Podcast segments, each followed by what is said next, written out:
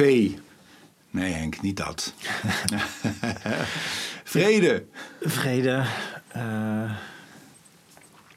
Nee. Variété. Ik weet niet eens wat dat is precies.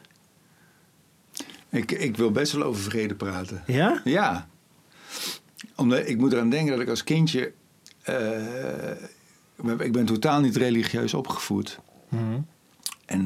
Maar wij verhuisden naar een klein dorpje in Brabant, in Zijtaart. En iedereen ging naar de kerk. En iedereen... Dus ik kwam wel in aanraking met God.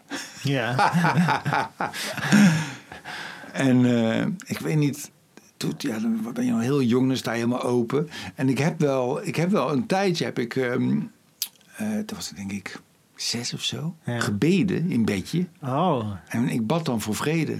Voor vrede? Voor vrede en voor... wow. En dat er geen honger meer zou zijn in de wereld. Wat altruïstisch. Ja.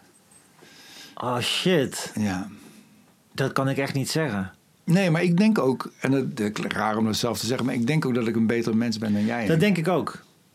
Dat denk ik ook, want ik heb toevallig ook gebeden als kind. Maar ik heb tot best wel laat in mijn kindertijd zelfs... heb ik een soort eigen god gemaakt. En die noemde ik Sjors. En er staat me nog heel vaag bij hoe ik daarbij kwam. Want er was op de lagere school, in de vroegste klasse... was er een soort van groep achter die ik heel cool vond. En die heette Sjors. En dat is een soort van magisch denker geworden. Ja. En toen, dat is dus een soort eigen leven gaan leiden. En toen had ik dus op een gegeven moment een soort hogere macht die Sjors heet. En als ik dan iets heel graag wilde, dan zei ik dat dus hardop. Ging ik dat zeggen van, wil je me alsjeblieft helpen hier en hiermee? En dan had ik een soort dwangneurotisch dingetje. Dan moest ik dus hem daarna bedanken. Maar dan ging ik zo van, ontelbaar maal, miljoen maal, ontelbaar maal, bedankt maal. En dan... Omdat ik dat op die manier deed, wilde ik nooit dat de volgende keer bidden... die aantal keren bedankt onderdeden voor de keren daarvoor. Dus dan moest ik daar op zijn minst overheen. Of ik ging dan zo half proberen af te wegen... wil ik dit net zo graag als dat ik het vorige wilde... en moet ik hem dan minder bedanken? Dus zoals ik deed, het zo 100.000 maal bedankt, ontelbaar maal bedankt. Wat al bijna als een gebed klinkt ook. Ja, als iemand zit te bidden, ontelbaar maal. Maar dat waren altijd zelfzuchtige... Wat voor dingen dan bijvoorbeeld? Ja, dat of een meisje me dan leuk zou gaan vinden in de klas. Of dat ik iets kreeg waarschijnlijk, speelgoed. Of ergens niet naartoe hoefde. Dat soort dingen. Maar nooit vrede voor anderen. Ja, ik was heel jong. Daarna heb ik dat ook nooit meer gedaan, hoor, Henk. Dus je bent dat kwijtgeraakt? Nou ja, absoluut. Ja, als je een beetje na gaat denken, dan houdt dat snel op. Was het misschien een soort gewenst denken ook? Dat je dacht dat je een soort goed iemand moest zijn? Of denk je dat het je echt te doen was om het belang van andere mensen, de wereld? Wilde je echt het voor andere mensen doen? Of dacht je, ik moet een soort heilig jongetje zijn? Ik weet dat echt niet meer. Ik kan daar geen antwoord op geven. Want dat is ook vaak, hè? Dat mensen een beetje zo op... zichzelf goed willen voelen. Ja, tuurlijk. De good mens is dat eigenlijk, hè? Ja. Ik weet wel dat mij denk ik wel voor een deel gevormd heeft... dat ik altijd... omdat wij de enige niet-gelovige mensen waren in het dorp... samen met onze buren... Ja.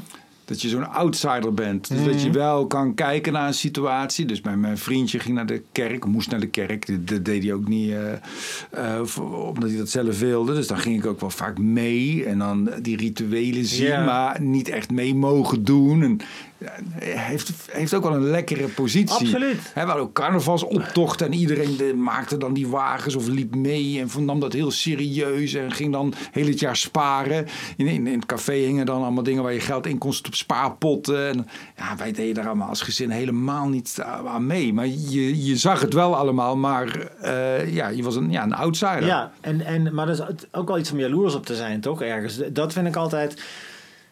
Je kunt met die dingen twee kanten op. Je kunt natuurlijk heel snel denken... het is een soort keurslijf waar je in moet... en je doet mee met de kudde en met de massa... en daar wil je dan uit losbreken. Daar komen al die boeken en romans uit voort... van mensen die zijn opgegroeid in een streng protestantse gemeenschap... en die er dan uit losgebroken zijn. En die of moslimgemeenschap. Juist, en die kunnen dan eindelijk zichzelf zijn. En dat vind ik een super legitieme gevoel. Maar je hebt ook het tegenovergestelde... Wat ik vaker heb, is ook het missen van traditie en rituelen. Omdat die ook, als die oprecht beleefd worden, zijn dat ook dingen die een soort van het leven markeren.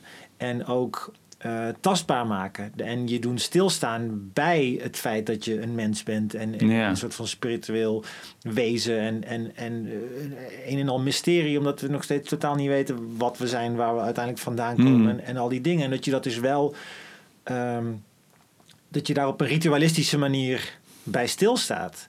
En wel buigt voor iets. Weet je, dat kan ook iets heel moois zitten in een bepaald soort nederigheid. Maar dat kan ook weer heel snel een lelijk soort nederigheid zijn, zoals waar Nietzsche het over had of zo, weet je wel, met de Antichrist en dat soort dingen. Ja, het is niet alleen buigen, of sorry dat ik... Ik was soort wel van klaar, maar ik kan zo doorgaan, denk ik. Nee, het is niet alleen het buigen zelf, maar ik kan me dat ook herinneren van een begrafenis van Heintje Bondo, die de oude soort vriend van ons, een man die zwak begaafd levend standbeeld eigenlijk, een straatartiest. En op zijn begrafenis vond ik ook zo mooi, was ook iemand die het was niet echt een mis. Ik weet niet of het religieus was. Maar terwijl er ook zo in een bepaalde rust werden kaarsen aangestoken. Waardoor tussen die kaarsen je ook tijd had om na te denken. Er wordt ook ruimte gecreëerd door die rituelen. En hoe jij die ruimte invult, dat is weer aan jou. Ja. En dat is mooi. Dat vind ik mooi. Ja, absoluut. En dat mis ik wel soms aan onze seculiere westerse maatschappij. Waar ik ook blij van dat ik daar deel van uitmaak. Maar bijvoorbeeld toen ik ben best wel... heb ik me verdiept in zen-boeddhisme. En dat ik ook ooit in een soort van zen-enclave was boven San Francisco. Met veel monniken en een grote tempel. En dat toch zoiets sterks heeft om met een bepaalde richting een tempel binnen te komen. En je loopt zo eromheen en je buigt voor dit beeld. Dan ga je zitten, dan gaat het eerste belletje. En die kaders zijn ook heel fijn. En de paradox is dat er binnen die kaders juist ook vrijheid kan zijn. Omdat je dan gewoon bijvoorbeeld stil op een kussentje gaat zitten in meditatie. En daar zit je helemaal met jezelf opgescheept. En kan je alle kanten op, als het ware, in je hoofd. En dan is het jij en je psyche en je bewustzijn.